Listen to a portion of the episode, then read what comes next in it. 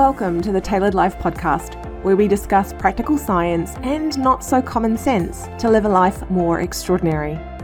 On this episode, we talk about stress, breaking this vastly misunderstood villain down into four key categories that will help you better identify the ways it's affecting your health.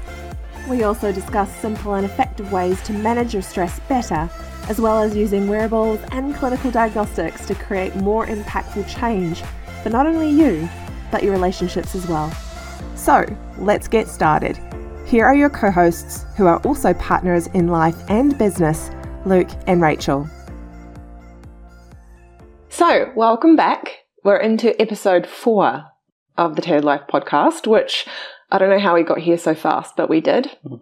And I'm really excited to talk about this particular topic because I feel like with the conversations we have in clinic, it is just so recurring. This particular attribute of life. And I, I just, I want to be able to kind of pick away at a bit and really look at it for what it is and how you can either harness it or manage it. So, what are we talking about today? Talking about everybody's good old friend stress. Stress.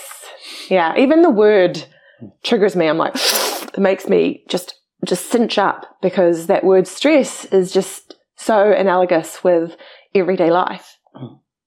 Yeah, and it's, it's unavoidable um, in this day and age because we just have so many things coming at us from so many different angles, and you really need to become a master at managing. And hence why we're putting this in the front end of our podcast. You know, mm. like you know, sleep and stress are two key topics that we find ourselves continuously unpacking for people, and you know, really um, helping people rethink their relationship with each of them um, mm. because often they're misunderstood and yeah. Vilified. Vilified. So stress is we were talking about before is it's the fallacy of stress. It's the vilification of what this thing called stress is. And i know you like to use the word demonized which i think is a really nice way to explain how stress is often perceived.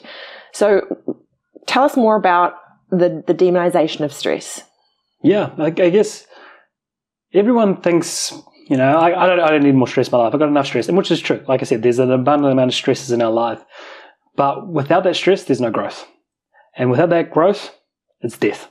Mm. so you can either be wasting away um, or you can be growing and evolving. Mm. And here with us, you know, we, we want to live a life by design and we want to live a long life. We don't want to live a short life. So I think people need to kind of reassess their relationship with stress and realize that these stress in a intentional way is exactly how you live a long, healthy life. Because mm. I think the some of the new research is suggesting that in the older years of your life, our our natural inclination to our elders is stay indoors, don't go outside, don't do anything that would stress you, the garden's too much stress for you, etc., etc. Yep. But the reality is, is that's actually a precursor. So sitting inside doing nothing and not moving their body and not creating these small elements of stresses is actually killing these this generation because that's a part of a really healthy life and a healthy body and a healthy mind is challenging it in small ways in different ways to actually help stimulate growth yeah it's the comfort crisis essentially. Mm, yes. So we have our ACs on, keeping us temperature regulated from the peak of summer right through to the peak of winter. And we don't ever really allow our bodies to feel the climate and be able to adapt and adjust to that. And because that adapting and adjusting is not happening, our bodies like it's just wasting away because it's not being challenged. And mm. if your mm. body's not being challenged in healthy ways, um, it will degrade. Yeah. I mean, it's the same. You look at uh, weeds or other parts, other species or phyla in the kind of living world, and you notice that when you give a little bit of stress to a plant, um, whether it be uh, a little bit, not enough, quite enough water, and then you water it, it actually grows stronger, mm. um, which is like bones too. So bones. Floor, yeah. Yeah. So if you're not doing resistance training or using the bones and giving that stress, then the actual process of depositing more bone uh, in in the bone itself, or you know, calcium deposits aggregating, it won't actually make the bone grow stronger. Hmm. And same if you break that bone. Yes. The bone regrows stronger. Mm. so it won't break there again. Yeah, that's true. So, what are the four categories of stress? So, when we say stress generally, um, it's demonized. Um, we know that a little bit of stress is good, too much mm. is not so good. But when we think about stress from a, you know, a, a categorization perspective, what are we looking at?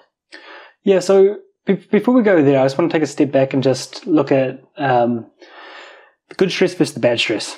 So often, because we'll get into the, the categories of stress as we go through, but we've got to understand that there's good stress and bad stress. So as we're kind of referring here, you know, the and you know enough stress to kind of help you grow back stronger, but not enough stress that you know you're absolutely crashing into the ground and burnout. Um, so good stress is what we refer to as hormetic stress um, or something that causes hormesis, um, so that kind of challenging that growth uh, to be better. So it's about riding that fine line between burnout and performance. Performance. Yeah. You know, so there's that line or that wave again. So yeah. we keep talking about like how do we ride that that wave? That's that sweet spot of life to get the most out of it without the detriment. Yeah. Mm. Yeah, absolutely. And so it's understanding, you know, what is a hormetic stress um, or a good stress, and then what is the negative stress, that chronic stress, generally speaking. By chronic, I mean long term. So what are these things that are just chipping away at you and just draining your energy with nothing in return? Mm. So um, and that, that's where we kind of dive into these categories and we can define each of the um, four kind of key categories of stress. So we have, first and foremost, our mental and emotional stresses. So, mental and emotional stresses, we're looking at that kind of perceived stress. So, this is how most people view stress. Uh, most people have a very narrow perspective of what stress is, and they think it's traditionally mental and emotional. So, I, like, we have clients continuously, no, I'm not stressed, because they don't have that perceived stress, which is a great thing. It's, and we'll get into that as we go a bit along, that we don't want to. Um, Invalidate. yeah, invalidate. Yeah. If we believe we got, if we're stressed, we will be stressed. But if we don't believe we're stressed, that's a, also a good thing. Um, but yeah, so mental and emotional is during that perceived stress. That's that I don't have enough time for myself. I am working too much. Um, not uh, like I've anxious, irritable. Mm. Um, that's the kind of mental and emotional stress. Would that include at this point in time things like relationship stress? So it's perceived, but it's actual stress in the fact that if you've got something else going on in your life, like a child is sick or, mm. um, you know, maybe there's been a bout of layoffs at work, like that is, that is not just perceived, it's an actual stressor. Emo- yeah. mentally and emotionally. Yeah, so yeah, that kind of it kind of crosses over between that and lifestyle stresses. Okay. Um, because yeah, and that's one thing you'll notice. It just there's no as with anything in the human body, it's not a switch. It's fluid, right? So there's kind of balancing of both. So yeah, that, that leads us into our next one, which is lifestyle or physical kind of stresses.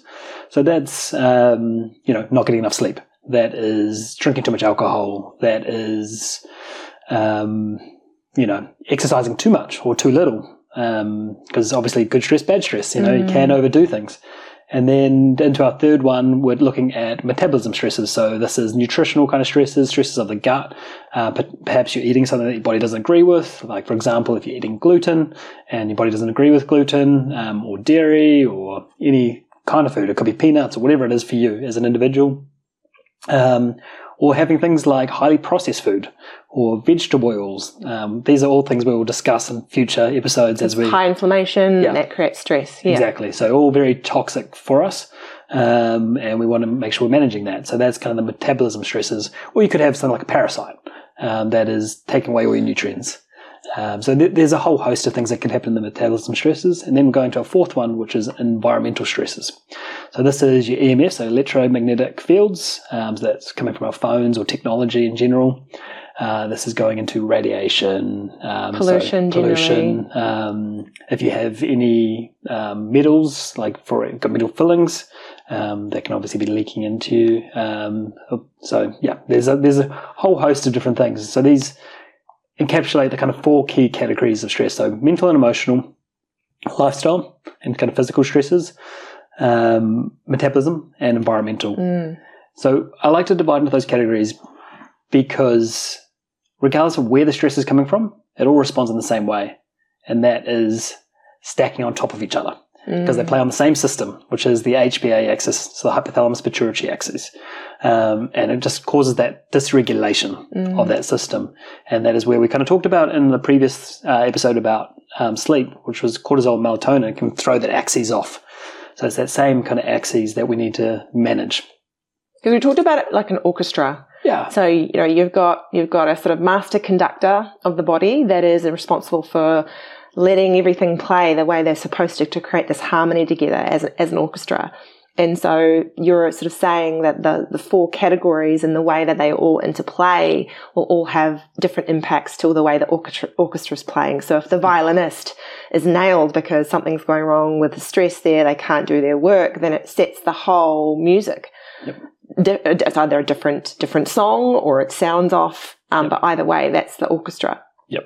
Yeah, absolutely. So it's just about making sure that you're not being narrow in your focus and just focusing on that classic perceived stress, that mental and emotional stress, and realizing that you may have you may perceive your stress to be low, which is great, but if you have metabolism stresses, you have lifestyle stresses, you have environmental stresses, these are all compounding, and they can have the same results as if you had the mental and emotional mm. stresses. Yeah, this is where we often bring in either diagnostics to check or HRV. So heart rate variability is what we talked about in the last episode, which is usually there's an average of it, but it's the the, the time between heartbeats and how that over time changes. So your your body in a in a really calm state will have quite a lot of variability between heartbeats because I like to call it like it's your heart's being playful because it's feeling joy, it's light, it's being able to adjust to the day to day kind of um, your activities or what's going on. Whereas when the heart rate variability is low, it means your body's trying to really tighten the and, and shorten the gaps between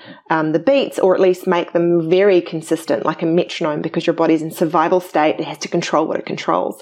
And so when we talk about stress, it's so fascinating around perceived versus actual versus even just we talk about plugging your brain back into your body because while we've got some clients who they just like I'm not that stressed, but I've got all these other issues, and it's not until you plug their brains back into their body and maybe either use diagnostics or the HRV metric that they realize actually there's something else going on that they're not perceiving, but mm. their bodily symptoms are trying to scream at them something's amiss. On the other spectrum, we've got people who are so overstimulated with mental stress that they're they've got huge nervous system dysfunction. Because at the end of the day, stress is interrelated strongly with nervous system function. So, so how do you define stress in, in the nervous system? Like, what what are the two real categories of the nervous system and how stress changes Yep. how it functions? Yeah, so what we're talking about here is that autonomic nervous system, and then we've got two arms of that. So we have the sympathetic arm, which is that fight or flight. So you definitely heard about this before. This is when you want to run away from a lion or, you know, you want to fight that lion. um, and that's obviously evolutionarily ingrained into us. So when we're in a stressful state, that's the kind of where we want to go. It's the survi- survival It's the survival mode. or the upregulation mode. Yeah, upregulation mode.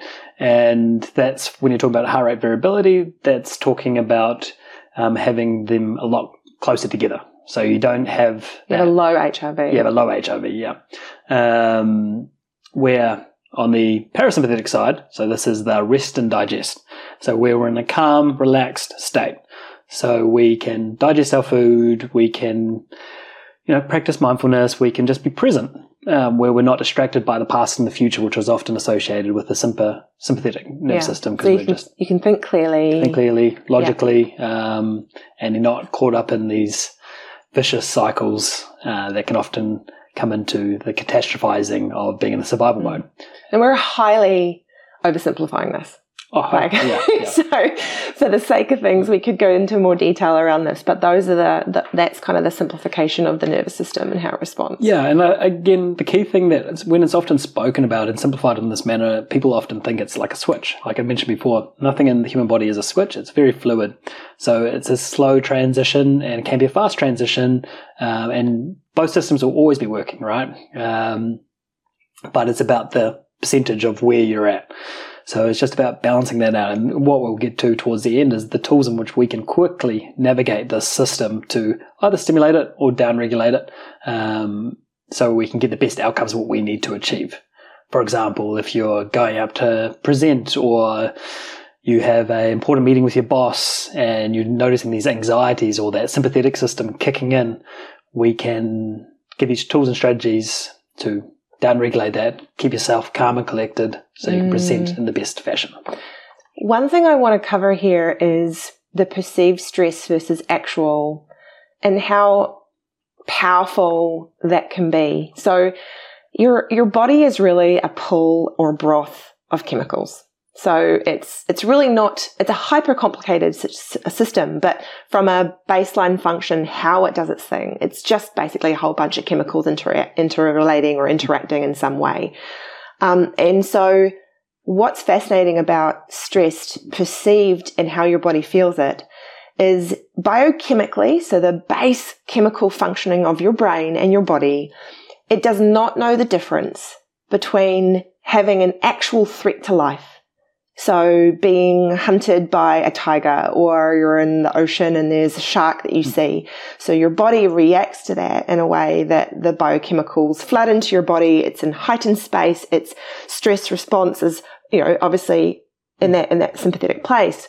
And the biochemistry reflects that versus say you're in your office building or you're at work, you've got a big big um, meeting coming up, or perhaps you've just had some news that means a particular deal is threatened, and your your body will release the same chemicals. Mm.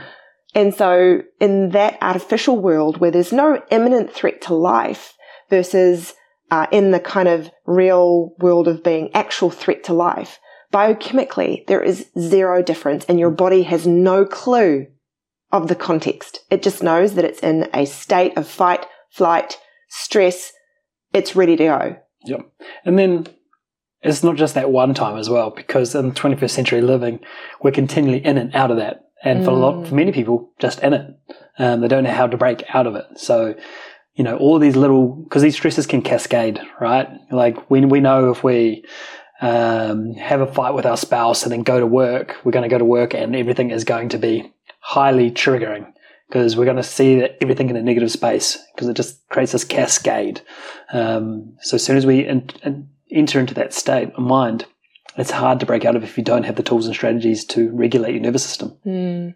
And it's really a bit of a crocodile. So we talk about the crocodile brain. Lots of people talk about that, which is your basic fundamental functioning of the body and how it reacts just as a part of a non-thinking state.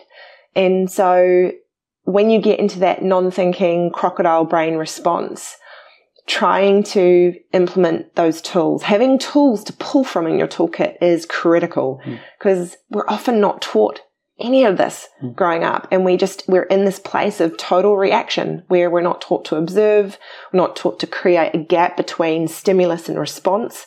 And so we end up often acting out in a real um, thoughtless way, which is what exacerbates you know, fights with your spouse, um, when you, you know, misbehave or you react badly to a situation at work, uh, whether you're short with your kids, because again, you, we haven't created space between the trigger and the response um, to help you use those higher centers of your brain to actually implement the tools to calm down the crocodile brain, which is just responding.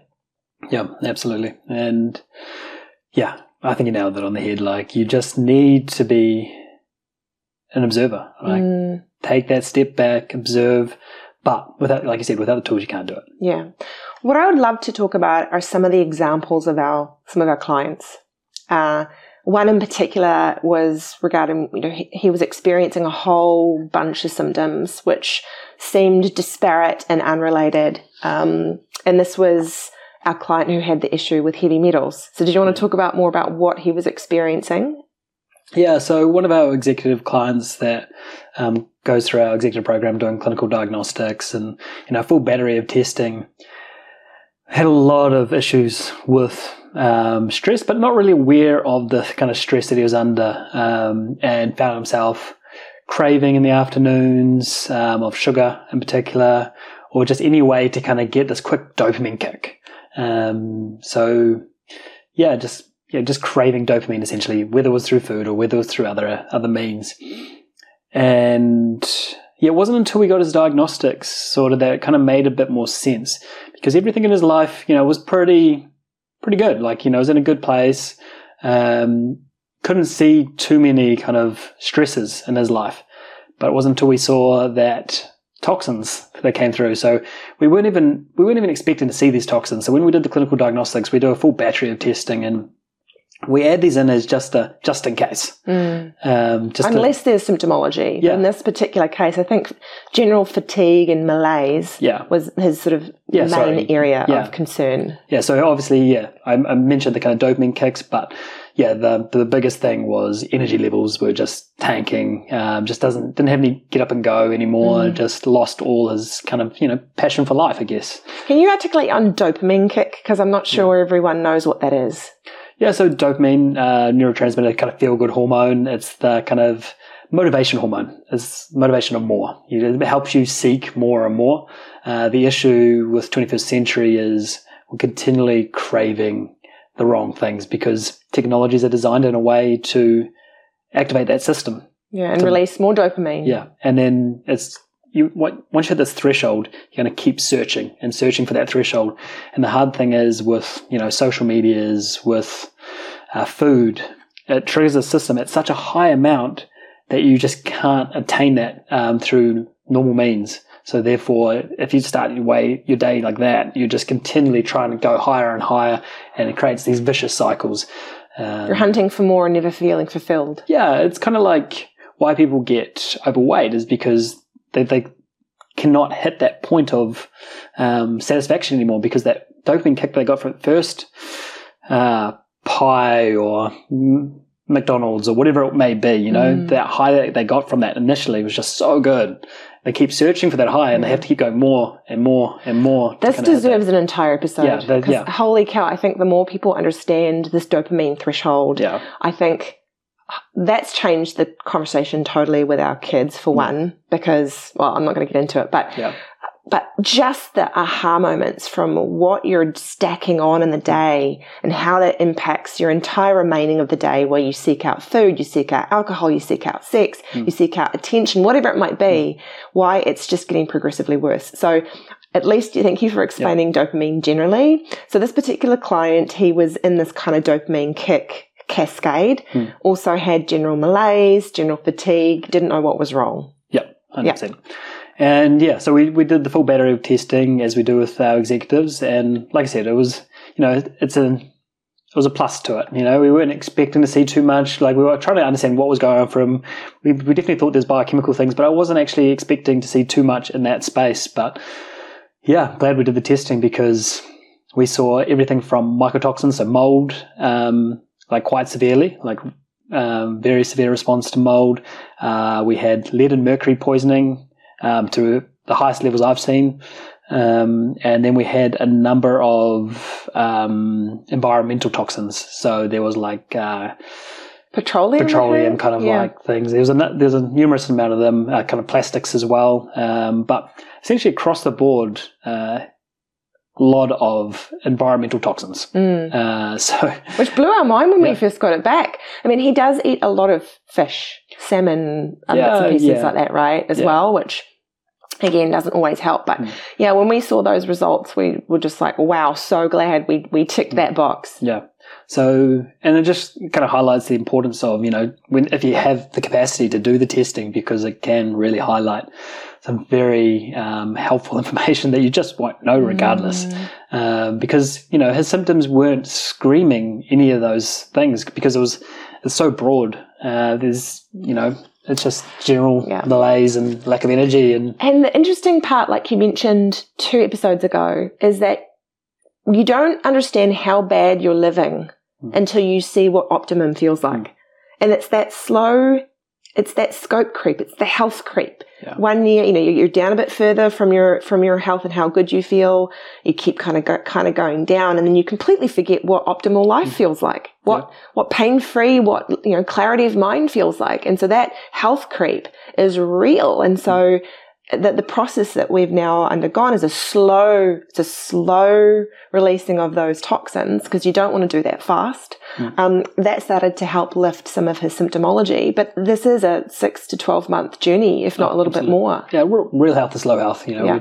And in particular, when you're mobilizing um, toxins like these, you got to make sure that you really chelate it properly and get it Mm. out of that system in a safe manner. So, uh, yeah, it's, it's not a quick journey to unravel all that, but you know, he's already seeing so much um, benefits and just energy levels and clarity of mind. His brain fog's lifted. Mm. Uh, so yeah, it's it's pivotal once you understand that, and often people forget about these environmental toxins because you know we, for the most part, people don't know how to assess them. What, they're Um, invisible. Yeah, invisible. Yeah, if we saw all the frequencies in the air right now, we'd blow it away. Yeah, between Wi-Fi, between all of the EMFs, Yeah. between just general radio signals. Yeah, I, I believe the number is we see zero point zero four percent of the light spectrum, The total. total Spe- light spectrum. yeah, Yeah, so you know we're not seeing the near infrared, the infrared. Yeah. like- It's even looking at pesticides. So, you know, Yeah. you know, I have a background in, in, mm. in chromatography, mm. which is a means to analyze complex mixtures. I cannot wait until somehow I find a big machine to put in our garage yeah. and I will be processing all of our food, like a subsample of all our food, just to see what pesticides there are. so I, I swear, like that makes me so excited just thinking about that because the reality is, is if we could see what we're actually eating from these different places, whether they be uh, alleged organic or from the store, when you actually see what kind of pesticides you're eating, despite washing them, I think we would be absolutely mortified. 100%. Like glyphosate is just prevalent. Mm. Uh, in particular, uh, in America, like they use glyphosate a lot. Hence, one of the reasons why soy is not good for us because it is just covered in glyphosate. Mm. Uh, so, like 96% of you know soy is just toxic because that's what we, we all get is from the US. Generally speaking, all the processed soy, um, you know, there's all the phytoestrogens in that, and yeah, it's it's toxic. God, you Yeah. think about all the stress categories, right? Holy cow! No Yeah. wonder we're struggling with health as a as a as a problem globally. Mm. Yeah. Okay, so let's move to another client. So this is another executive. So he's a CEO of a very successful business uh, on our executive program as well. So even before we started doing any diagnostics tests, which includes things like genetics, um, organic acids, like what you're peeing out, looks at gut health, so taking stool collections, looking at thyroid and cardiovascular health, um, hormones as well, sometimes toxins or you know toxic exposure, and a variety of other tests. But but even before we started with the clinical diagnostics, I swear he is wound up like a knot. His nervous system, it's it's hard because, for example, like I mentioned in in my episode, when you're that wound up, your your bodily systems aren't working. So your your stomach's not working. Mo- the the motility of your intestines aren't working. You've got a lot of backup. You've got a lot of gas. You've got a lot of dysregulation or dysbiosis of your your gut health and the gut the gut microbiota. And that, Uh, that's because we're in that sympathetic state, right? That or Yeah. everything's going out to the peripheral, helping you run. Yes, doesn't care about digestion. Yeah. Do So- not even think about digestion if you're running away from a tiger. yeah. And so because he's tied up like a pretzel, he wants to work on his nutrition, but until we can help him unwind his nervous system, trying to get him to to eat enough and eat enough of the right things is really a secondary effort. Mm. Um, in this case, he is very aware that he is stressed, but I don't think he realizes how much of what's going on in his head is affecting his body, and his body is screaming at him in in the in the symptomology of gut health slash digestion slash anxiety attacks. Um, but it's now reconnecting him so he can understand it. And I think a big part of that has been wearables as well, right? So you can see it live, and we can actually reach out to him and say, like, you know, you want to talk about when you've kind of reached out? Yeah. So through our executive program, we all have them wearing Oura rings. So we have a master dashboard that we look at every day to see how all of our executives are tracking. So we can get a feel for their real live data, how is their week going, and what can we do to either intervene or provide some executive care package or um, intervention that can help support their process. And so one thing I've been noticing is not only when when he's doing really really well, like over the holidays, he implemented a variety of our techniques, and you can see his HRV slowly starting to to rise, his heart rate slowly starting to fall, and overall you can see him improving. But Conversely, we can see when he's tanking too. So, uh, in the situations in which we see a huge and quick drop of his HRV and his just his heart rate's gone through the roof, we get in touch and say, "Hey, you know, is everything is everything going okay?" Uh, and we learn more and help him provide that more precision care about what's happening. Uh, and so, that's been powerful for him to understand there is a quantified way to measure his stress. And then equally, there is a quantified way to show that his stress management techniques are actually working long term. Yeah, and just to kind of recap that for those that don't quite understand heart rate variability and resting heart rate. So, simply speaking, we want a low resting heart rate and we want a high heart rate variability. The further the distance between that, the better our autonomic nervous system is. So, we're in a healthier response where we're a, we're a bit more sympathetic and we can manage that nervous system a lot better. But I'm sorry, parasympathetic. parasympathetic. Sorry, Yeah.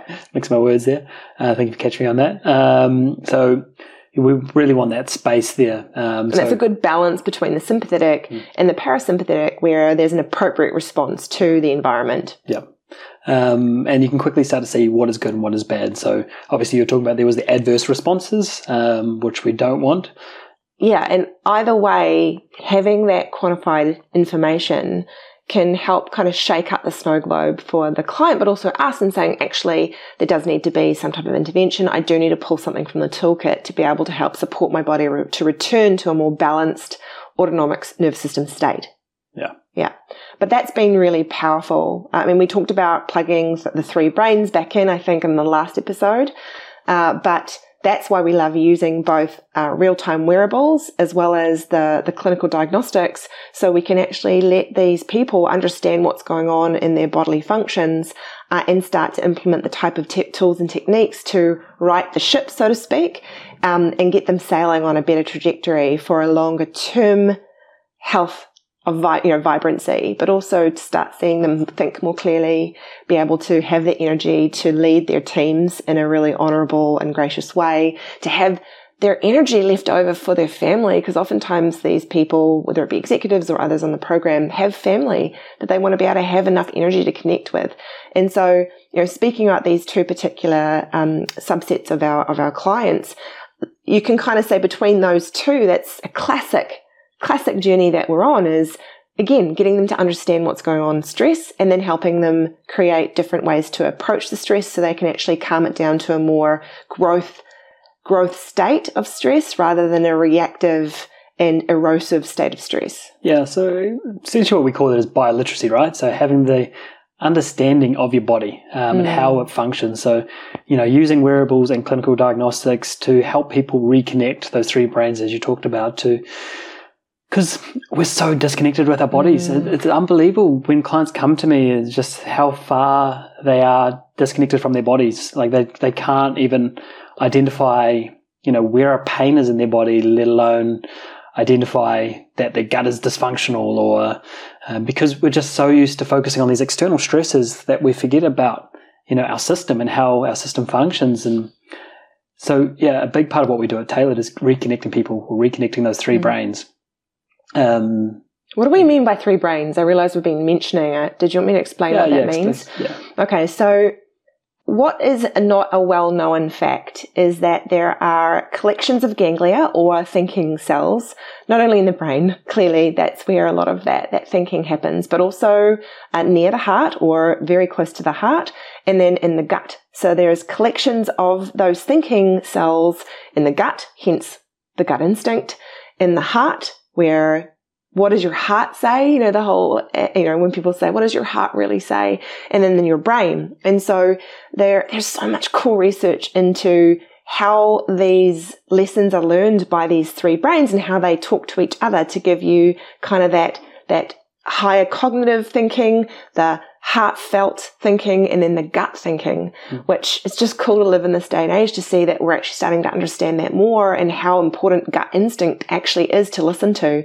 Equally, how quickly these things think hmm. or how it comes to conclusions so much faster sometimes. So your gut might actually acquiesce a, a more under, a greater understanding of situation and context much faster than the cognitive brain.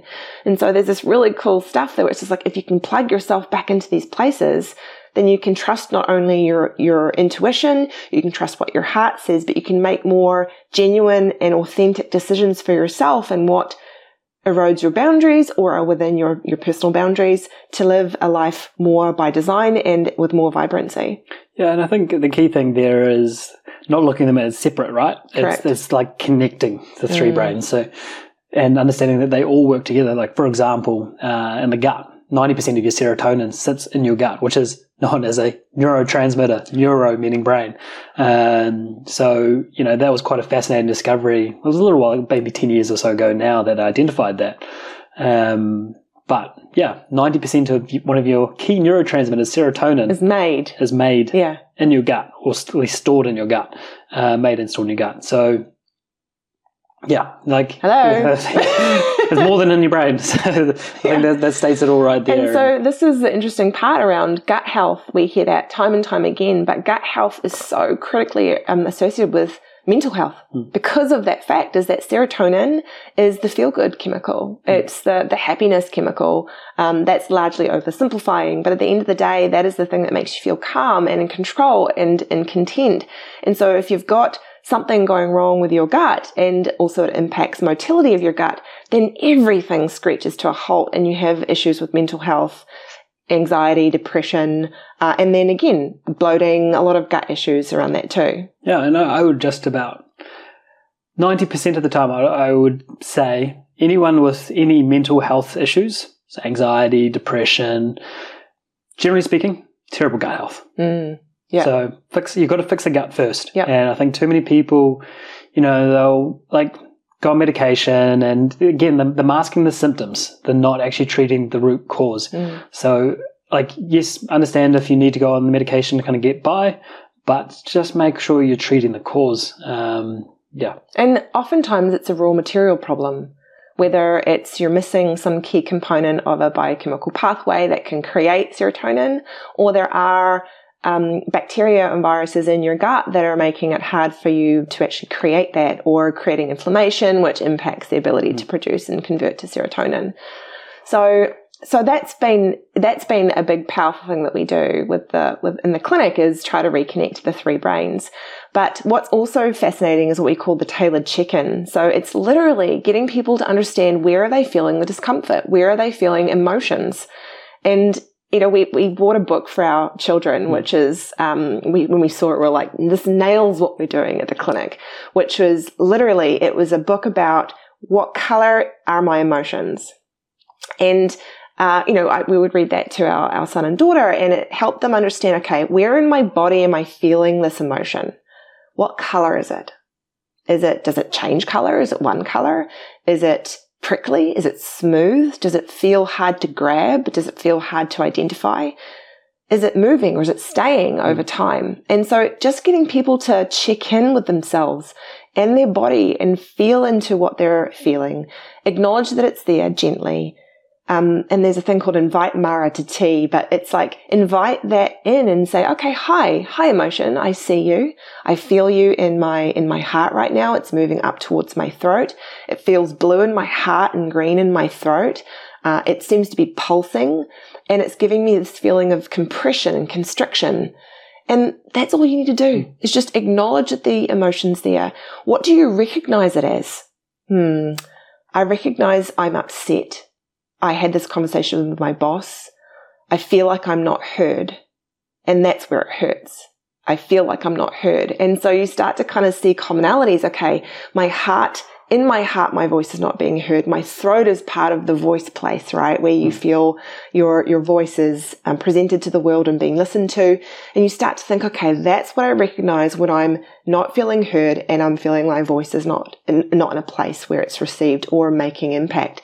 And so when you start to understand those feelings, the colors, the location, what you name it, you can be far better at explaining that to your spouse or your partner or your friends or your family.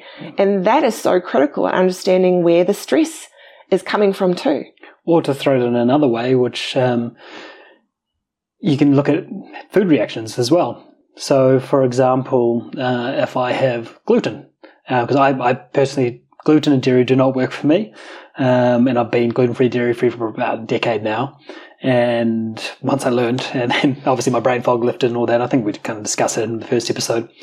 But for example, if I have gluten, I will notice bloating, gas, and just uh, this distension that's just really uncomfortable and just an inflammation in my body. Mm. Um, but then it's different to if I have dairy, where dairy, I will find myself really sinusy, closing up of the throat, Um, so you can like much the same as you know feeling emotions. You can also do that with food and other areas of like training movement is really important as well. Like, you know, really focusing on the muscles you're trying to activate. There is a neural connection. So the more you can focus and even getting somebody to touch the area that you're trying to activate uh, is extremely powerful for turning those muscles on.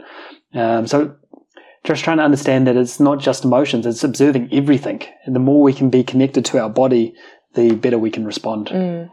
And also on the conversation is around personal boundaries, because oftentimes we create our own stress because we're not willing to protect things that otherwise erode our values or the things that we care about in our life. Mm. Did you want to talk about boundaries and how that works? Yeah, I think boundaries will definitely be an episode in it in itself. That's true. Like yes. I think that's such a big topic that we'll definitely need to unpack over an episode. But yeah, like I think with boundaries, it's just so critical to to know your values and who you are and um, what you're trying to achieve and what is the boundary creep. So understanding when somebody does this, I, I love. When somebody does this, this is pushing my boundary. I, I do not accept that, and you need to not accept that. Um, so for those that you, your loved ones in your life, these you know you need to tell them what your boundaries are and have these clear discussions around. Um, I love when you do this, but when you do this, it's it's creeping my boundary and um, and knowing why and knowing why yeah. Yeah. and just yeah saying because everyone's an individual and they're all going to have different reasons around why this is and generally they have very valid reasons for why that is because they've been hurt that way in the past and you know it triggers that response so by preempting these conversations it makes you in just such a better place for the future Mm. um, because once that boundary is crept you have a clear course of action because you know oh sorry I, I shouldn't have done that um, I understand this triggers you and you can again just be that observer and, and communicate. communicate yeah Because if you don't understand it yourself, how are you possibly able to communicate that to your loved ones? yeah Yeah. yeah. Another, um, so are we ready to get into some of the tools to help with stress? yeah I think so yeah Yeah. Okay. So one thing that uh, we do a lot is, is what we call catching the fireflies. And we do this within our own lives too, where um, we call it catching the fireflies, but effectively it helps to get onto paper all the things that are crunching your brain to sawdust. It may not even be crunching your brain to sawdust. It might just be these thoughts or these things that are bothering you just sort of flit in and then flit out. And the idea of catching the fireflies is to start to pull them from this sort of ethereal place of the mind and get them down to paper. And we'll put up on the screen, if you're watching uh, our actual video feed, or in the show notes yeah, on the show notes, uh, an example of where to find an, what, what the catching fireflies exercise looks like. But that has been actually a profoundly powerful way that our executives have been able to find calm in a space of absolute mania and mm-hmm. chaos is to get some of those fireflies down on paper, get a feel for their, their hats that they wear, their roles, responsibilities, and the things that are bothering, bothering them or taking up their mind share. And that in itself, just seeing it put down rather than, again, crunching their brain to sawdust, takes a lot of the stress away. And it's not just executives, it's us. We, And we, we do that frequently. Yeah. Um, so when we start to feel a point of overwhelm, we're like, okay, let's catch the fireflies. And often it'll be the other one helping. Like, if, Mm. say you're struggling, I'll be helping you through the fireflies, um, or vice versa. And it can change the entire conversation. Yeah. Like I remember we were at a, a party for the weekend and I was just so overwhelmed with all the things that I have to do. And I sat on the end of the bed and I was, I was just overwhelmed with emotion around what I actually had to do. And I was trying to find my a place of calm and I was looking out under the trees. I was, I was t- tearing up and I was crying, but not in a sobbing way, but I was just trying to navigate my breathing, which we'll get to very shortly. I was trying to find a place of calm and to think clearly. But at that point in time, you said to me, which was so beautiful, is Rach, let's go catch fireflies. We'll go to a cafe down the road. I'll help you sit down and catch these fireflies. We'll work through what are the things that are the big rocks. I'll figure out where I can take some of the, the weight for you so we can share the load. And the, the response after that was night and day. Oh, absolutely night and day. Yeah. So I came from this place of just absolute overwhelm to a place of calm, open heart, feeling a sense of relief and having a shared understanding that this load isn't mine car- to carry alone.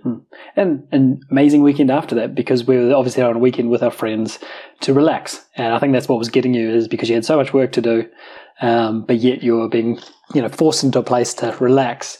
It, it can be quite, quite overwhelming. And this isn't, you're not alone in that fact. I think everyone, any kind of A type that just wants to get stuff done gets frustrated by being slowed down. Mm. Um, but it's important because, as we'll kind of talk about, is we, as we have talked about in previous podcasts, you can't have performance without recovery.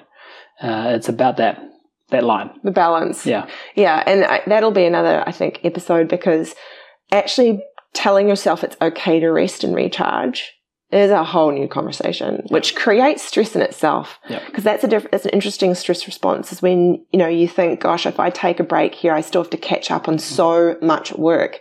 But the catching the fireflies helps to give context to how important certain things are. So we do the three Ds, do, defer, or delegate. Hmm. And so Okay, this leads us into the tools of helping to navigate stress as well. So we've talked about catching the fireflies.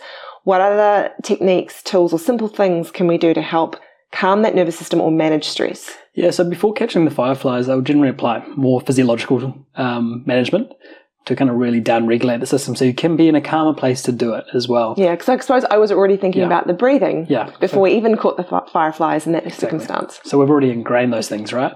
So the breath is a, one of the powerful connections to the autonomic nervous system. So there's a number of different breath techniques, and it's about finding what works for you, right? But the key thing is understanding that the breath can innovate the nervous system to achieve whatever state you're trying to achieve. What does innovate mean? So innovate, activate. Yeah. Um, so it can be going to that fight or flight state if you really want to. You can do that. That's easily done. Um, or you can go to the rest and restoration. Um, so that um, parasympathetic, which is for most people, that's generally where they need to go because they spend too much in that sympathetic zone. But either or, you can go both ways. You know, so for when I'm trying to be more uh, performance orientated, I'll go into that sympathetic state because I want to achieve that performance, whether it is physical performance or mental performance. That is really powerful. But for most parts, and what we're going to be really focusing today is how to downregulate the nervous system. How do we bring that back into that parasympathetic? So simply put, the inhale is an energizing breath. Exhale is a down regulating breath. So if you can do anything, is doing a longer exhale to the inhale because that's naturally going to down regulate your system. Because oftentimes, if we're if we're having an anxiety attack, for example, which is a stress response, we're in the sympathetic space. We can't get our breath um, because we're our heart's pumping way too quick, um, and which you know our respiration is just not working. Um, so we're try- trying to catch our breath. You're not going to be able to do a four, seven, eight breath, which I'm going to talk about soon, but just focus on taking longer exhales to the inhale. And the more you can do that, the quicker that response will happen. Um, but if you have the capacity and um, you have the, I guess, I guess, the lung capacity too, because the 478 can be quite challenging if you haven't really trained your breath. Um, you, what we want to do is we want to take a breath in for four, we want to hold for seven, and then we want to exhale for eight. So let's take the listeners through this. Yep. Okay, ready? Yep. So what do we do first? Okay, you're going to count us out. Four, So, seven, so. I'm going to count you into it. You're literally, we're going to do this right now. So you're going to do it though, so I can count for you. You can count for me and. I'll do it. Okay. And then, so if you're listening along, which obviously you are, um, let's do this together. Okay. Okay. So I'm going to go for a breath in for four, three, two, one, and then hold for seven, six, five, four, three, two, one, and then exhale for eight, seven, six, five, four, three, two, one, and then you'd go through that cycle. And depending how much you need, you can obviously go as many cycles as you need. Uh, it's quite powerful from a down regulation standpoint for going to sleep as well. Um, because again, anything that innovates that parasympathetic, that rest and digest, obviously it's in the word rest, um, is going to be really powerful for helping you get to sleep. So these are strategies that I'm, we're going to be discussing here that will also help you for sleep too. And 478 or any derivation Ratio. of that, Yeah. that ratio can be done anywhere. Yeah. Uh, this is going to sound really, really bad and particularly horrible if someone's just gone number two in the bathroom, but oftentimes the executives are just so busy that it's either trying to get them to do something like this in the car or when they, every time they go to the toilet. Because we all, we, well, we should all be going to the toilet several times in a day if we're drinking enough water. And so it gives them that natural place of stopping and trying to reset the system. Yep. Yeah, so finding those moments is just so critical.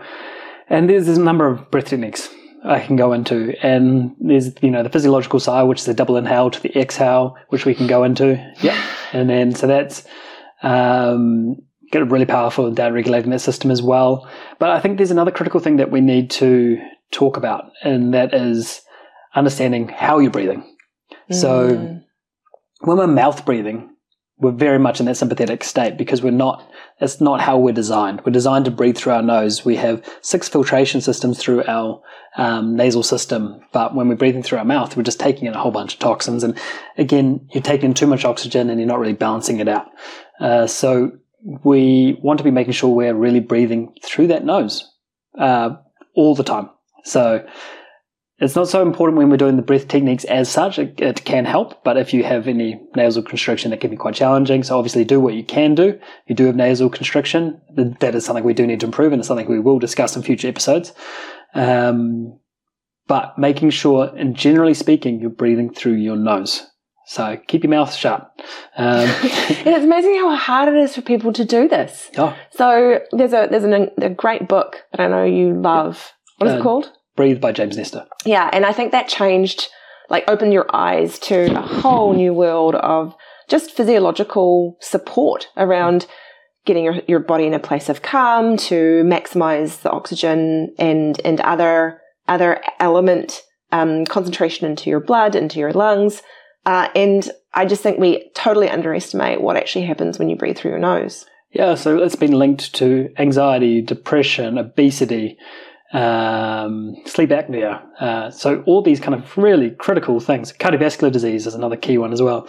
Like toxic. Yeah, if you're a mouth breather, those are the very real consequences. very real consequences. And in the book, it's quite good. James Nestor and one other, they actually blocked their nose for I think it was a month, and just seeing all their data, just like sleep apnea, like snoring, and you know, extremely toxic, put on weight, and um, Mm. yeah, very unhealthy. So it's something we need to be considering. And again, it's one of those things that just happens day in, day out. Um, and the ways in which we can train it, there is a number of ways. Obviously, it's being aware of it, first and foremost. Uh, removing any kind of nasal constriction. As I said, we'll probably go into more of this in future episodes.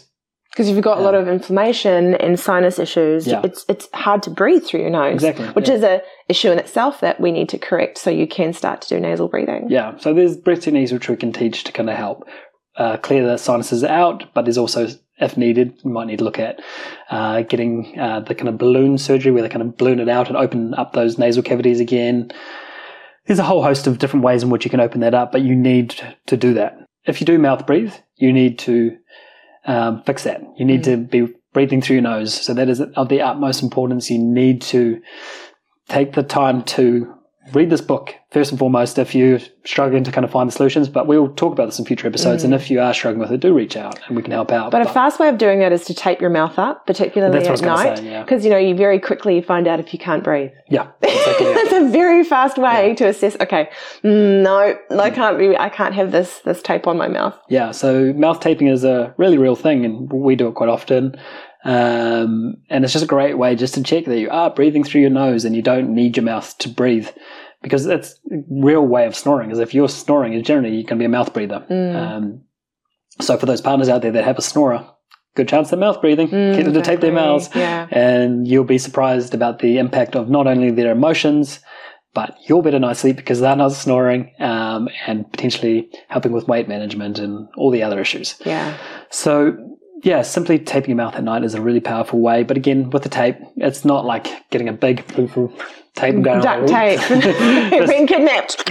yeah, just get that uh, medical tape and you just need a little strip, just like that, uh, and there'll be enough to kind of keep your lips Mm. shut. But what I definitely noticed is when I'm in a stressed state, I, I I'm observing that I breathe through my mouth more. Hmm. So I would say 80% of the time I'm pretty good these days breathing out of my nose, but I definitely notice. Yeah. there's a like you mentioned, you're kind of out of breath and you're trying to get oxygen in Hmm. because at that point your your system's like, ah, I'm you know, there's a there's a tiger chasing me, but in this case it's a Gotta be prepared. deadline. Yeah. Yeah, and so that that's just observing it. Hmm. Be, being an observer of that is powerful. Yep, exactly. And you've come a long way since when we first met as well. Um, but yeah, so the breath is really important. So first of all, making sure you're breathing right. Uh, so breathing through the nose for the most part, you know, that's the chronic thing you can really focus on. And then the techniques you can help to down regulate yourself. So we have the four, seven, eight. Then we have the longer exhale to the inhale. We have the physiological sigh, the double inhale to the exhale. And yeah, so those are kind of some key techniques you can kind of pull upon. And then another free technique, because again, we're focusing on free things that, you know, you're just using your body to innovate uh, the right nervous system or activate the right nervous system, is your visual system. So Which blew my mind. So when you told me about this, mind blown, but it makes so much sense. Yeah. So your eyes are pretty much part of your brain. They're popped out and they're, they're direct access to your brain because they are essentially part of your brain, right?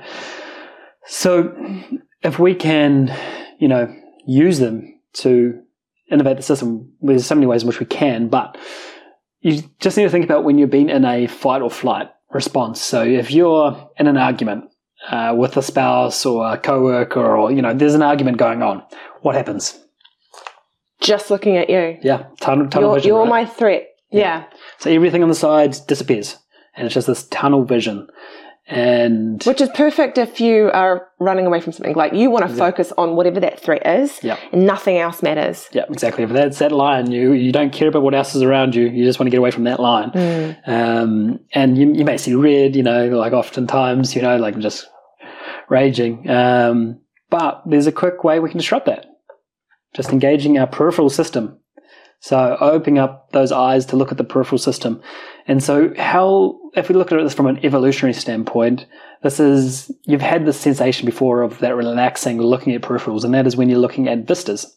So if you ever go to a place like the Grand Canyon, like a beautiful waterfall or a beach environment, the reason we feel relaxed and calm is because we're engaging our peripheral system. You're drinking it all in. You're drinking it all in, Yeah. yeah. Um, where obviously the reverse of that is Yeah. so Laser that focus. laser focus, that narrow focus. So the more we can engage that peripheral system, the more we'll calm that system down and say, "You're okay, You're safe. you're safe," um, because this is a safe environment. Mm. This is not. Yeah. And so, just for those who are listening, um, you know, you just used your hands to show that peripheral is your safe, um, tunnel vision, you're not.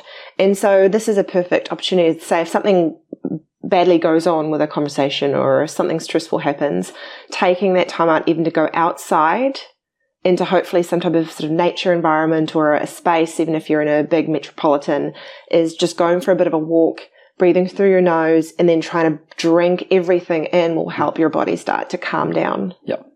And then the next thing on like that kind of leads into the next thing that I was going to suggest, which is nature or forest bathing. Um, is it's more clinically known, and like this is actually prescribed in China. Like the doctors will prescribe forest bathing.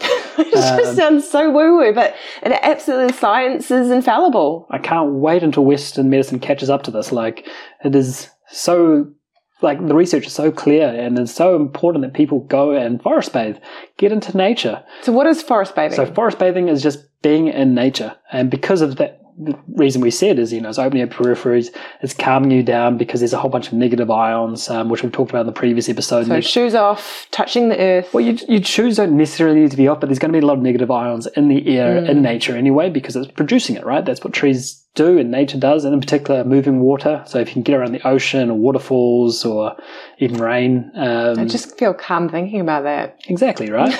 um, so just getting out into nature is important, but if you can get shoes off, that even more profound impacts. Um, so it depends on where you are and what you can do, but yeah, get your feet into the ground. Where, as woo woo as it sounds, the earth is charged and that charges us with those negative ions. So, um, We are effectively a battery. Like, oh yeah, the Matrix sort of had a good idea there, and when they were defining us being a little battery that's just full of ions and things that move. We are just again a biochemical broth Yeah. that is sentient, and so to understand that we have a charge, a natural charge to our body that is in alignment with nature. yeah, yeah. So don't get disconnected from nature. Get back to nature. So that is a very key thing. Is you know finding that space to kind of do that, and on top of that as well is the more sensory deprivation we can do, and the closer we can get to nature, the better. Um, so really calming that system down by removing senses. So if you're going for a walk in nature, get your headphones out. You know, making sure you're present. Um, you're not listening to a podcast. You're not listening to anything else. You're just in nature. Um, same thing with uh, sunglasses. You know, get those off if you can get the natural light. That's going to help um, balance out the nervous system. And you know, but then on the other side of that, we can actually find a space in nature or elsewhere where you can close those eyes and just really down regulate yourself, come into a mindfulness practice. And I think mindfulness or meditation, you know, has that, it, it's coming around a corner, I think. A lot of people are starting to realize it's not as woo woo as once thought. There's like, you just need to look at the literature to identify that it is profound and everybody should be doing it. Um, because all it's doing is, is disconnecting you from the past and the future and bringing you into the present moment. That is the definition of mindfulness. Mm. Uh, and observing. Yeah, it's not spiritual in any way. It can be spiritual, but for the most part, it is making you the observer of the present moment. So you can think about the past as that kind of depression, the future as that anxiety. So it's disconnecting you from that depression and anxiety and bring you into that present moment. Because truly, that's the only moment in which you can impact health or you in general. Like, so we want to bring, t- train that skill of accessing the present, accessing the present, because as we've discussed right throughout this episode, stress is often distracting you from you. So it's about bringing more connected to you, becoming that observer of you. So you can innovate and activate the right system to bring and you think clearly and think clearly, bring yourself into the right state so you can think clearly. Um, and live a life by design, not a life Mm. by um, Default. Default, yeah. And so it's interesting the number of people that, that we work with, they're usually quite progressed into a state of stress where they're they've got monkey mind. You know, that that like they either revolt from the idea of meditation, um, or they've tried and they just they they can't quiet the mind. Hmm. And so I think the fallacy of that is people think that they've got to get straight into a 10 minute meditation. Like that they're going to have to figure out how to sit still for that long when they're already so far in the monkey mind overthinking stress state. So what would you recommend to them in that situation? Yeah, so on that, firstly, starting small. Like as, Starting as we've already talked about, so like generally when getting people into a meditation practice, it's one to two minutes max. Like if they've never meditated before, you're not doing any more than one to two minutes because as motivated as you are right now, the motivation is going to dwindle because what we want to create is a habitual pattern. So we want to be doing it day in, day out, and we build upon that pattern. So You can even use the tailored check-in for that, where all you're doing is just observing in your body where you're feeling and what color it is. So that in itself is a meditative practice. yeah, so like it's about finding what practice will work for them, and for the most part, it's hard to find like a guided meditation for that shorter time period. So generally speaking, what I'll get them to do is count twenty to thirty breaths, which would generally be around that two minute mark. Sitting, eyes closed, lying down. Yeah, it's finding what works really. So it's keeping the barriers, the entry as low as possible. Um, and if that is eyes open, for the most part it won't be because these people with busy minds, they haven't meditated, they'll need to have their eyes closed because they get distracted. Um, but generally eyes closed, sitting down or lying down, um, and just focusing on where they feel that breath the most. So maybe that is the rising and falling of the stomach or the chest, or perhaps it's the air brushing past uh, the nose or going down the back of the throat. Um, it's just trying to tune into that body and really observe where you feel it the most and just focus on that. Just for the 20 to 30 breaths and just counting them out. And yeah, then we build upon that. And then generally we'll go to more of a guided meditation for those with busy minds because they need to be taken on a journey which, you know, shuts down their monkey mind and allows them to know what to focus on without having to think about what they need to focus on. It's been interesting because uh, you've got your classic Calm, Headspace apps, uh, which I've never really enjoyed uh, for some reason. Maybe I would now, but at the very beginning of my journey of meditation, those ones I just I disliked. Whether the voice annoyed me, whether the, just didn't I didn't resonate with what they were talking about. But you introduced me to another app called Waking Up by Sam Harris, and for an intellectual that I am, he somehow uses intellect to completely snafu my brain into meditation, hmm. which I, I kind of at the end of a 10 minute meditation, I'm like, I'm like, how did he totally just finagle my mind in a place of absolute engagement hmm. in that 10 minutes to actually feel like I've now meditated, meditated and in command of my life. It, it's magic. Hmm. And so I, that, I cannot rave enough about some of his meditations around observe the observer Yeah. Which again is the thing that snafus my brain every single time. And I'm like, wow, that, that blew my socks off. Yeah. So Sam Harris, for those that don't know, he kind of uh, teaches dualism, is uh, the type of um, Dualism. dualism. Yeah. uh, so that's the kind of yeah becoming the observer of the observer essentially. So really looking at consciousness as a state and really getting you curious about that and what that means. And It's yeah, meditation for intellectuals yeah, I think it's because it engages the Yeah. thinking part, but then it, again snafus the thinking part into Yeah. meditating. And thinking is okay as long as you're thinking on the the one thing, right? And I think the other thing that often I find with the A types or the high performers who are generally our clients, right? Um, they think they're not doing it right because they're thinking. Mm.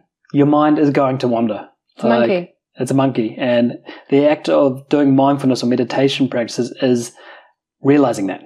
And the fact that they realize that their mind is wandering is great. Then it's just about bringing it back to task because you can start to see how learning how to do this in a controlled environment can really impact the rest of your life. Because if you can find your way back to the present, that is endlessly powerful. And that is exactly how we manage stress is Mm. understanding, huh, I'm stressed. I'm an observer.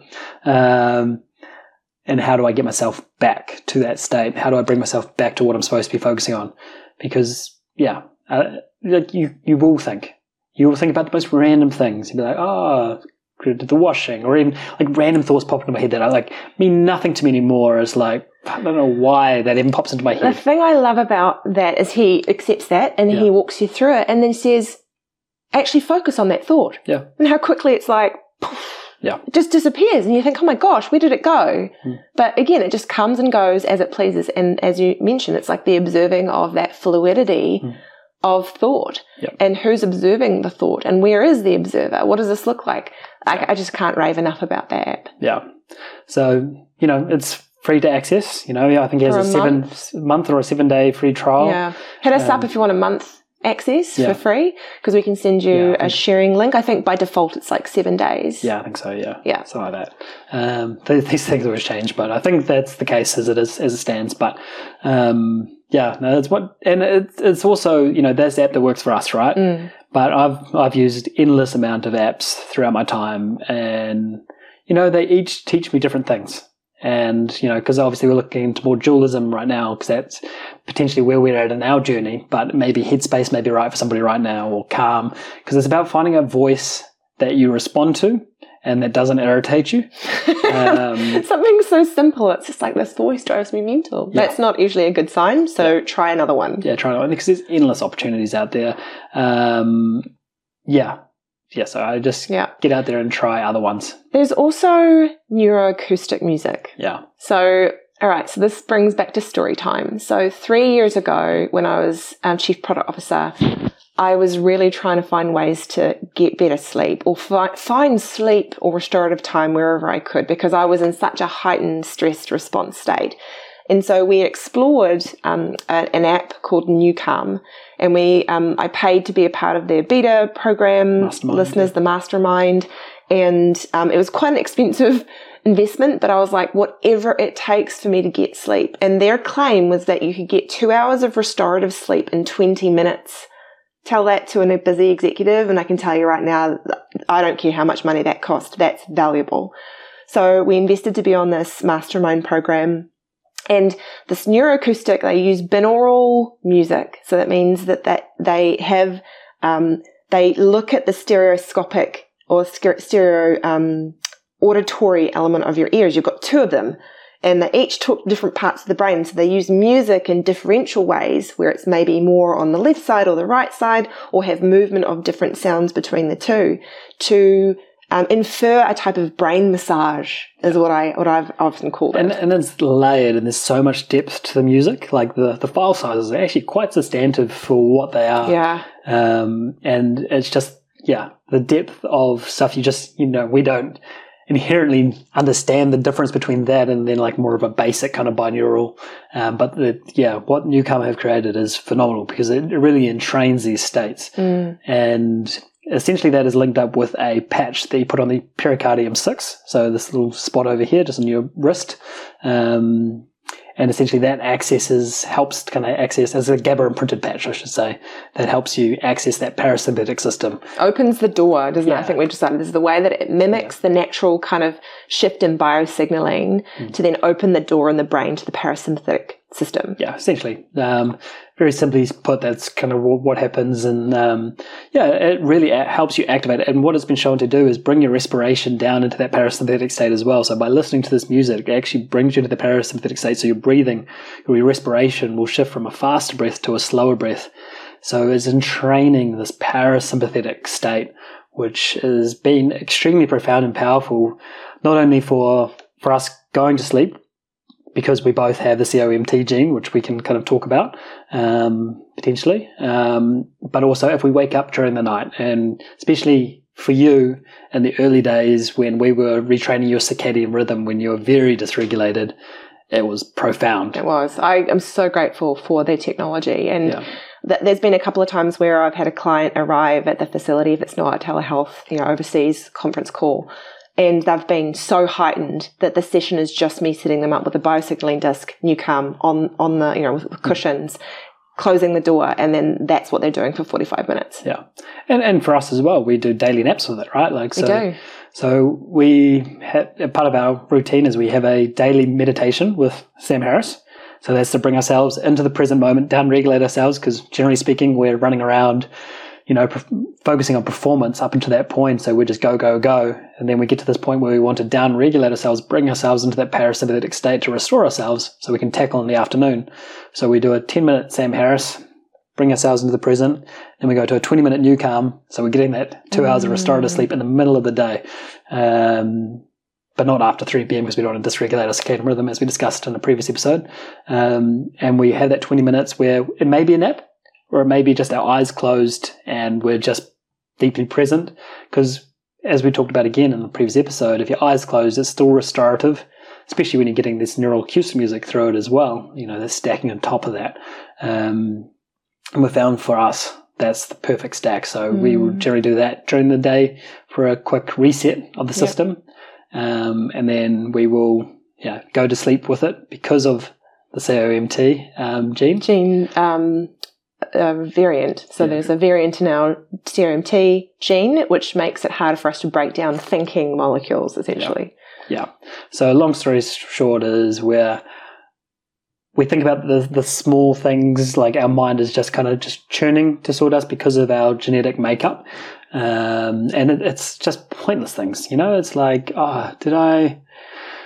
did I put the washing out, or you know, like things that can absolutely wait until the next day, mm. and your mind just will keep running through these pointless, pointless things. Mm-hmm. And so we've found this is a really great way to shift that presence into giving us something to focus upon and down regulate us. Yeah. Um, and then same thing again if we wake up during the night. Yeah.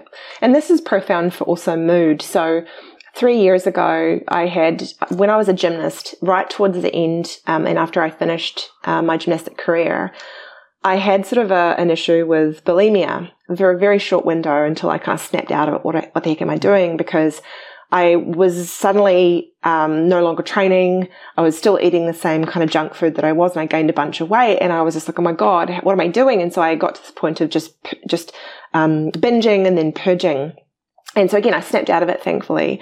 But what was interesting is when we first started working together and when I was in that place again of, of uncoupling from my, my old marriage and trying to, to reset my body and, and, and what was doing is I started to get a bout of bulimia again, mm. where I just want food and I'd want to binge, binge, binge on all of the comfort food I possibly mm. could.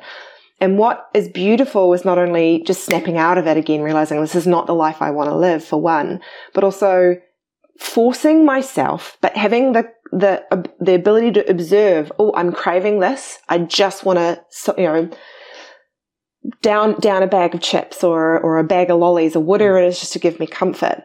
I had enough gap between desire or or trigger and response where I was able to take myself to the bedroom and listen to either a Sam Harris type thing, but for me it was that um, loneliness the loneliness meditation, which I cannot yarn enough about. Loneliness Meditation by um, Sonoma. If you want the link, I'll put it in the show notes. But for, for me in that moment, that was enough of a disruption and the language she used felt so real to me that it was able to, to dislodge that, that whole trigger response. Mm. And after that meditation, I had no interest in, in binging. I was mm. like, actually, I'm, I'm in myself. I'm okay. Yeah. Everything's going to be fine. So that's what we kind of call these disruption points, right? And how you can be the observer just to help support that process. Because before you go for the meditation, there's no way you can observe that. Like you're just so caught up, you just know you need to do that because Mm. you are noticing the sensations, the feelings of anxiety or depression, whatever it may be. Then the other way you do it as well is having a cup of tea. Mm. Um, because, you know, like after my cup of tea, if I'm still hungry, I will then allow myself to have some food. Uh, but you, by the, like nine times out of ten, I, I can't really think of a time that after that cup of tea that you would actually still go for any food, let alone bad food. Mm, Um. You might go for something a bit more substantive, something that is actually nourishing. But I can't recall any times when you've gone for a tea and it's still gone for the sweets. Mm. So Yeah, I think Tony Robbins had this beautiful quote. I think it's Tony Robbins that basically said, uh, "Is this a real issue from a, an exterior extrinsic perspective, or is it a biochemical issue?" Mm.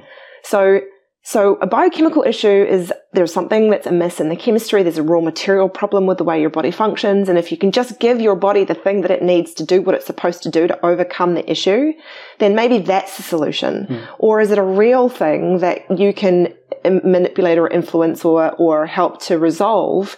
Um, because oftentimes it's more of the biochemical issue. yeah, There's something that's not quite right going on in the brain, um, in, in your emotional or your nervous state. And I would say 90%, if not more of the time, that is the problem rather than the actual, you know, any, any real problem or threat that you're involved with. Yep. And you can shift that both nutritionally and just through understanding your physiology and actually shifting that physiology through like the tools we've talked about, you know, Mm. to taking the breath work, going forest bathing, uh, doing the meditation, you know, having that break with a tea um, or something similar. Yeah, we've touched on metabolism stress. Mhm. Uh, just around for you, for example, it's gluten and dairy. There's a variety of, of those. Outside of the free activity of just checking in around what's going on in your body, how else can someone explore or investigate where a nutritional stress might be involved? Yeah, so there's a number of ways. So yeah, being the observer first and foremost, right? Identifying is uh, a food disagreeing with you. So when I first went on that journey, I had so many everything I was seemed to be eating was triggering me. And I couldn't put my finger on what it was. So for me, I went down the diagnostic route. And so, yeah, about 10 years ago, kind of started trying to explore what, what is going on. What so, did you do first? What diagnostic route did So you So I think I did the IgG and IgA first. Um, and so what's one of those? so looking at your immunoglobulins, so uh, identifying the immune response in the body, essentially. So IgG is more of a slow response, so it's like an intolerance, and IgA is like a uh, allergy, essentially. So it's like a celiac disease is an IgA response, uh, where an IgG is more like a gluten intolerance, Low grade. low grade. And Yep. there's severity, like it's a spectrum, right? So um, it just means that that response in the IgA is instant, more so, uh, where it's just slower in the IgG. So went through that testing, tested about 184 different foods, something like that, and um, identified where my intolerances sat. Um, and identified, yeah, just a number of intolerances that I needed to kind of address. And keeping in mind, you know, the, this testing is not foolproof. Um, if you're eating, if you're not eating the food, you're not going to get a response to it because you're not eating the food. So there is there's nuance to it. So it's really important to be interpreted correctly. Mm. Um, it's also not forever. and it's not forever. Yeah, because I've shifted that since. So, like, I had removed majority of my intolerances, um, and I'm in a lot better place now where I can generally eat more than I like what I want to eat. Uh, for the most part, like for example, you know, I couldn't eat any peanuts. Now I can eat peanuts. Um, so, like, you can shift that. It's not your fate. Mm. And then I also did GI testing, so looking at my gut, identifying that I had uh, candida at the time, so I had to clear out my candida because essentially my body was craving sugar. And Mm, just feed, candida feeds on sugar. feeds on sugar. So yeah. yeah. I had to remove the sugar from my diet to allow that to pretty much die off. Mm. Um, And I'm going to add here that the bacteria in your gut are not living in a silo. No. They release their own molecules, and about a third of all the small molecules tracing around your body right now are not even made by you. They're made by the bacteria and viruses in your gut. Hmm. And so with something like candida, it wants sugar. It craves sugar. That's how it survives. And so it will excrete chemicals Hmm. that travel to your brain that influence your craving. Yep. So again, this is stuff that like you would never know that if you have the wrong type of mi- gut microbiota, that it will it will be parasitic in the fact that it'll tell your brain what it wants Yeah. and you'll go do it. Yeah. And on top of that, I had a whole bunch of gut dysbiosis because, as I mentioned in the previous podcast, like anti-inflammatories, uh, painkillers, um, antibiotics, they were a part of my life up until that point. Like I was living on those things for the most part because I was sick and unhealthy and pushing through things I shouldn't be pushing through. So, you know, that just decimated all my good gut bacteria. So I had a lot of dysbiosis, had candida as a result because, you know, it's not a good environment um, for the gut. So, of And course, dysbiosis means imbalance. yeah, imbalance. Yeah. Yeah. So, im- im- imbalance between good and bad, bad bacteria, as simply speaking. Yes, that's so hy- hypersimplified again, Yeah. but yeah. yeah. Um, yeah, so it was really important to get the gut health sorted to kind of because you know that oh some metabolism stresses. Um, yeah, so from a metabolism stress standpoint, it was really important to get that gut sorted and understanding what works for me. So testing was really powerful for that. Like I said, you can do it from observation. Um, if you can be really good at delineating and doing elimination diet is another way in which you can do it, which is free. Um, it's very time intensive. And I think even with doing an elimination diet, I still would have struggled to find what was wrong for me because I had such a spectrum of things. Mm. Um, so I was grateful I went down the route I did do. Um, but you can play around with elimination diet. You know, it's the cheap and easy way to do it. It just will take longer um, to identify. And it's, you know, as an A type, I want data.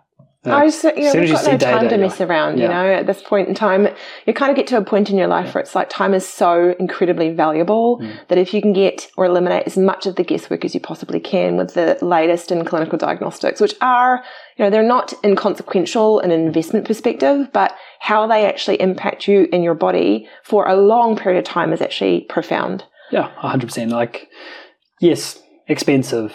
But when you actually weigh that cost up against your health, Mm, like I often talk about this, you know, if you had a leaky house, you'd be forced to fix that, right? mm. And you would spend what, depending on the house, 20 grand plus, I don't know. Um, but if you had a leaky gut, why would you not spend that and more on it? Because a house you can replace. Body, you get one. Well, that's your house. Like Yeah. literally, that is the only house you will own that will stay with you until the grave. Yep. And the long, the sooner you sort that out, the longer you live, Mm, a healthier, more fulfilled life. yeah. Um, and it's it's a priority thing for most people, right? Like for me, I've always prioritized my health, so for me, it's a no brainer. Um, yeah, and people often say, you know, I don't have time or I don't have money, and so Mm. you know, it's a priority set. Um, There's also so okay. I'm going to raise something that I'm sure we're going to get kickback for, but you see in a lot of these herbal or other naturopath shops around hair testing for for um, allergies or food sensitivities. I, I'm of, of two minds here. Firstly, I get that science science takes time to catch up to things we don't yet know or understand. So so maybe in the future hair testing using the methodologies they use, which is usually largely um, uh, they'll they'll do some type of charge or current shift between the the hair, so they'll put the hair between two charged diodes, and then have some type of extract of a food or, or some such, and then check how the charge transfers through the hair. So some places do that. Other places do more of a energy, so there might be some other type of energy measure when it's near a specific type of food type. But you know, my master's was in hair testing. I struggle immensely with understanding the validity of those tests. Mm. So, you know, they, they, they, they preach that this is highly valid way of checking food sensitivity, but I struggle with whether or not it's, it's worth your time and money. And so for those who are genuinely interested in actual doing food sensitivity, I highly recommend blood spot analysis.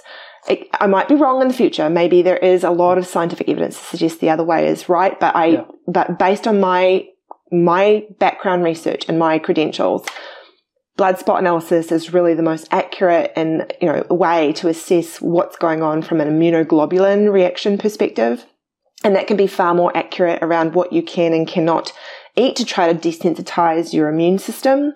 Uh, and then it's also way more quant- quantified. So, uh, with the testing that we do, which looks at uh, lots of different subgroups of a specific type of food. So, is it egg yolk or is it egg white? So we, we get to that detail.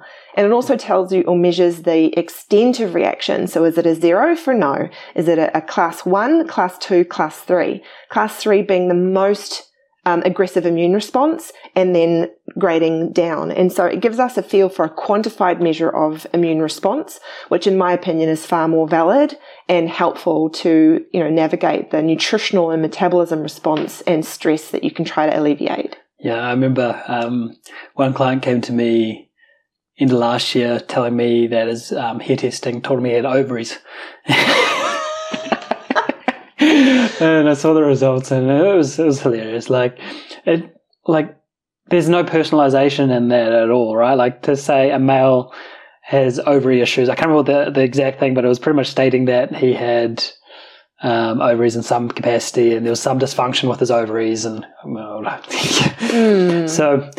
But again, happy to be proven wrong and happy to have an academic conversation with anybody. Um, so anybody that has great evidence that they want to present to us, like we're very pragmatic in our view, and we're keen to be proven wrong and um, change our beliefs around this. Um, so, uh, mm. if anyone listening is keen to share some evidence that we haven't seen yet, um, because there's a lot out there, right? Like there's mm. there's a lot to kind of feed through, and um, but from the research that we've done, we've been we're still scratching our heads to how this is valid. Yes, it's cheap, and well, it's uh, still a hundred dollars. But, but it's, so. it's, cheaper than doing an IgG, right? Like, That's true. So, and it's quick and easy, and so I, I can understand why they're doing it. Maybe it's you know it's creating behavioral change and getting people down that path but yeah because they're exploring elimination which, which, you know i totally get that that from a theatrical perspective yeah. almost it's giving you enough evidence to think oh that i can put more weight on removing this from my diet yeah. and and experimenting is something that we we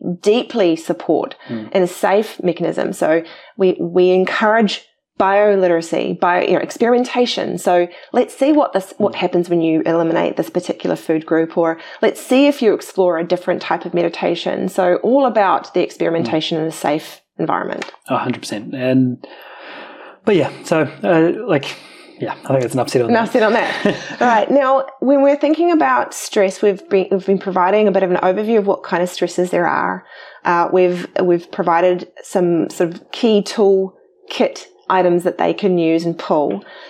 What else have you learned over the last couple of decades in this space where if they just did the one thing, the one thing to help with their stress, to give them multiplying factors to helping to alleviate, to help reduce, what would that be?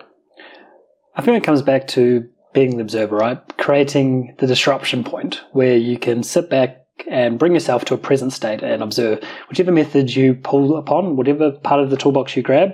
Um, just having those disruption points, whether that is meditation, whether that is breath work, whether that is forest bathing, um, whatever you choose, because everything we described here is free, which is brilliant, right? Like doesn't cost a thing to disrupt it, um, so there should be no issues with that. Well, at least the entry points. We've got a couple of apps and things like that, but yeah, but there's a lot for free. But even Sam Harris, like you can get that for free. Yeah, if um, you're financially struggling, yeah. he does actually give scholarships. I think if you apply to have the app completely for free. Yes, because he doesn't want the cost of an app to be the point to stop you from meditating. So, um, yeah, so even in that regard, so technically all the stuff would well besides NuCalm, um, I think everything we yeah. described is free. And I like so if I was to say the one thing is create a disruption point and find what works best for you.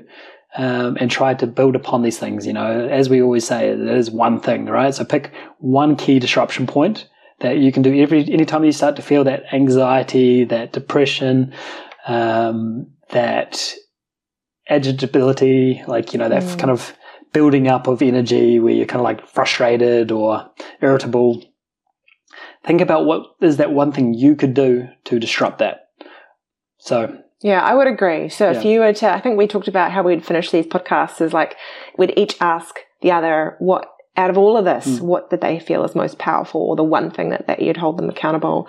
And I think for this particular situation, I would 100% agree with you here. Yep. Because you cannot change what you don't even know to observe. Yep. Like at the end of the day, like if you can't even tell that you're stressed or you can't even tell that you're triggered, then you, you can't intervene. Yep. You just simply can't. And so I think the more we can try to encourage people to simply observe themselves and their response, just that one thing would change the trajectory of human race, to be honest. Yeah. Because if we're just more observant of that and the triggers and the trauma or the, the background habits that we we would normally, that routine, that subroutine or that program would normally initiate, stopping the program and saying, is this the program I want to run Yeah. in this little computation of our brain and our body and our lives? By doing that and providing that whole point and being the observer and reflecting in a more sentient way, that's how you change the course of the entire human race. Yeah. And that's powerful. And even to take a step into that from a relationship standpoint as well, right? If you're kind of getting into those discussions or arguments that start to get quite aggressive and attacking, that's a sign there's a communication breakdown and you're no longer being an observer, you're caught up in the emotion. So, you know, we, we never really get into heated arguments or discussions because before we get to that point, we've identified that, you know, this is not healthy. We need to, you know, do what's right um, by creating a, a space. Um, so I know for you, you want to be heard. Uh, so making sure that you're heard, giving you that space to kind of just be and feel into what is going on. And then, you know, not because my, my go to is to kind of reframe, bring in the positive and, Fix things, and talk logical and which I um, love eventually. yeah, I what you do. So like I, I I've learned that you know for you the disruption point is not there. So we just need to kind of allow you just to be and to let it out and not judge and not um, put anything onto you and um, give you that space.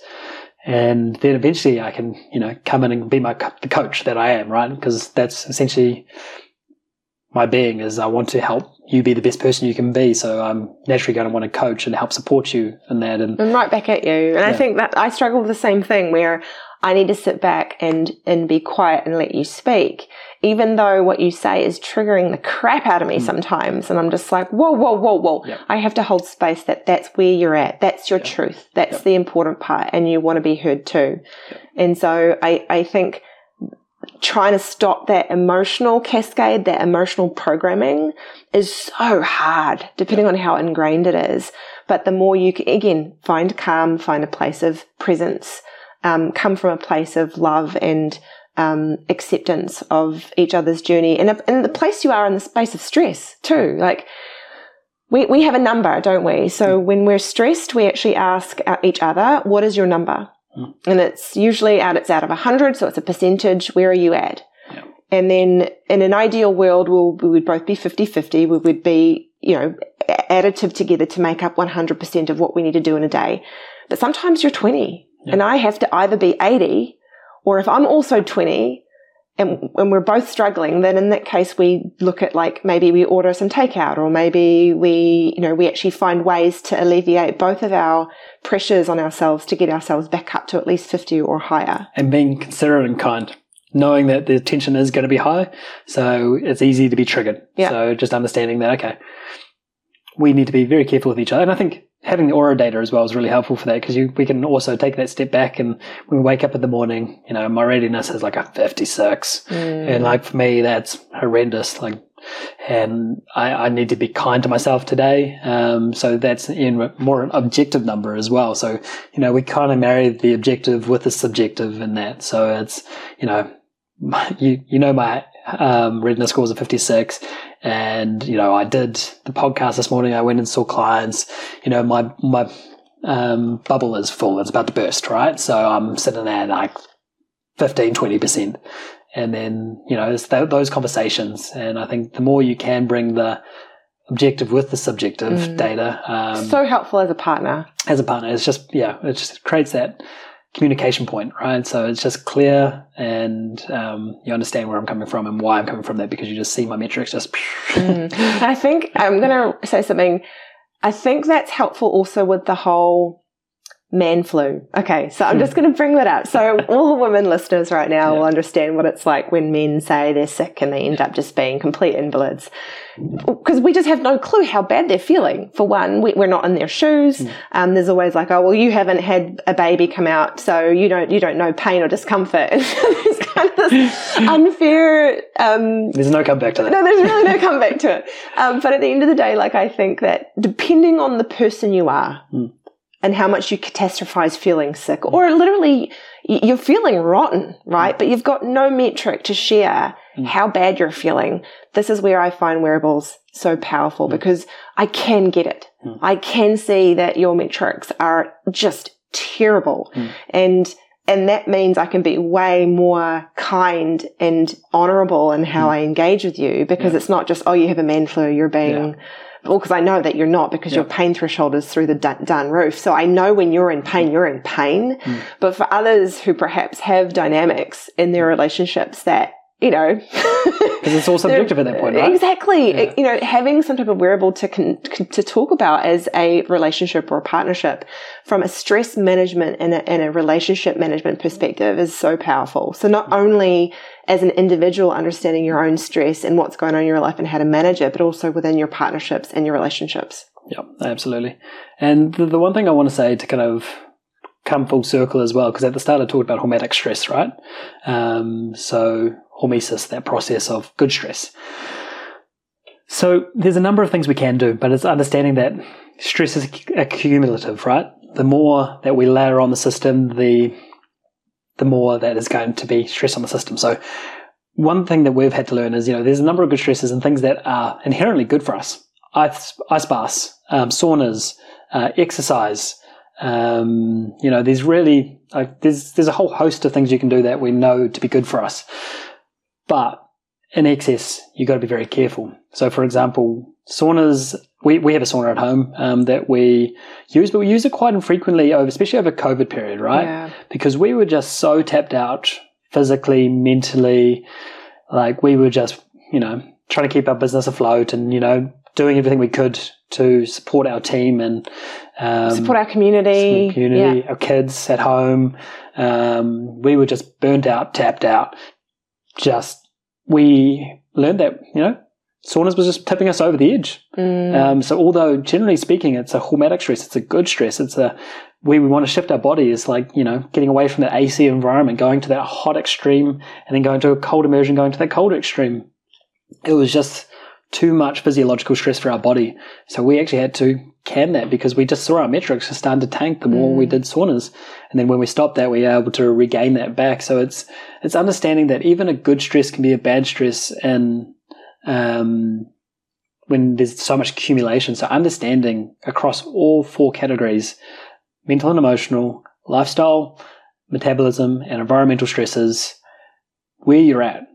So therefore, you know, okay, I'm in a good space today. I can have a sauna and this is gonna I'm gonna have, be able to grow stronger from this. It's not going to put me into the ground, um, or I can have a nice bath, or um, mm. so it's understanding those. But and and if you do have a space to be able to enjoy these hormetic stresses because you've got the other stresses under control, these are ridiculously powerful devices. Because as I said, you know, you're in an AC environment, you can get heat, if you can get cold, uh, that is going to have a profound effect on your health, your immune system, um, your performance. So, ice bath in the morning is a great way to start the day because it just gives you a straight kick of oxygen to that brain, which is super powerful, and it's going to just have you ignited and ready to take on the day in a really healthy space. It's great for your immune system. There's a whole yeah. bunch of biochemical processes that are actually just supercharged yeah. by that type of hormetic stress. Yeah, so if you really want to understand them, looking at cold shock proteins, um, phenomenal. Like no better better way to kind of uh, weight management, like supercharge weight loss. You know, because mm. you're getting an increase of brown adipose tissue, which is brown fat tissue, which sounds bad initially speaking, but it's that's the good fat you want. That's the readily available fat that you can burn, not the kind of visceral fat that kind of sits around your organs and um, yeah, you're going to feel amazing. You're going to have energy. You're going to be ready to just take on that day. And amazing from an anxiety, depression standpoint, just puts you in that really great mental space. Yeah, I mean, I think we'll have to go into more detail around ice baths generally or what yeah. that means because you see it a lot on Facebook, on Instagram, and I think a lot of people wonder, like, what's the deal? What, what's so great about these ice baths? Yeah, So I think that'll be good to actually dig deeper into people actually understand what it all means. I think into all the hormetic stresses again. I think there's going to be a podcast on talking about hormetic stresses in general, so the good stresses, because understanding sauna protocols, understanding ice bath protocols, understanding um, you know how to train in a performance based way, um, or just even a longevity based way. You know, so understanding that line of performance. You know, as we talked about. So I think in, inside that line of performance episode. Um, We'll also encapsulate Yeah. the hormetic stresses. Because there's that. also a great graph that you showed me a couple of years ago around how stress works as a compounding element to those categories. I'll put it up on the on the screen, but also in the show notes. And I know we're going to talk about that more when we get into burnout, Yeah. which is going to come up in our, one of our episodes. So. Thank you so much for engaging with me on this conversation. So many things we could have covered, but just trying to, in the in the interests of being expedient, being helpful, providing practical tools um, to help people lead a path um, that is towards vibrant health and well-being. Um, it's been really great to be able to summarize these things with you. We hope you enjoyed this episode. As our podcast progresses, we'll keep digging deeper into powerful themes of health and wellness, including client case studies and how we've used advanced science and not so common sense to help them live a life more extraordinary. If you feel this information has been helpful, please like, share, follow, and subscribe to get notified of new episode drops and to support our mission to make the path to vibrant well-being less lonely and confusing.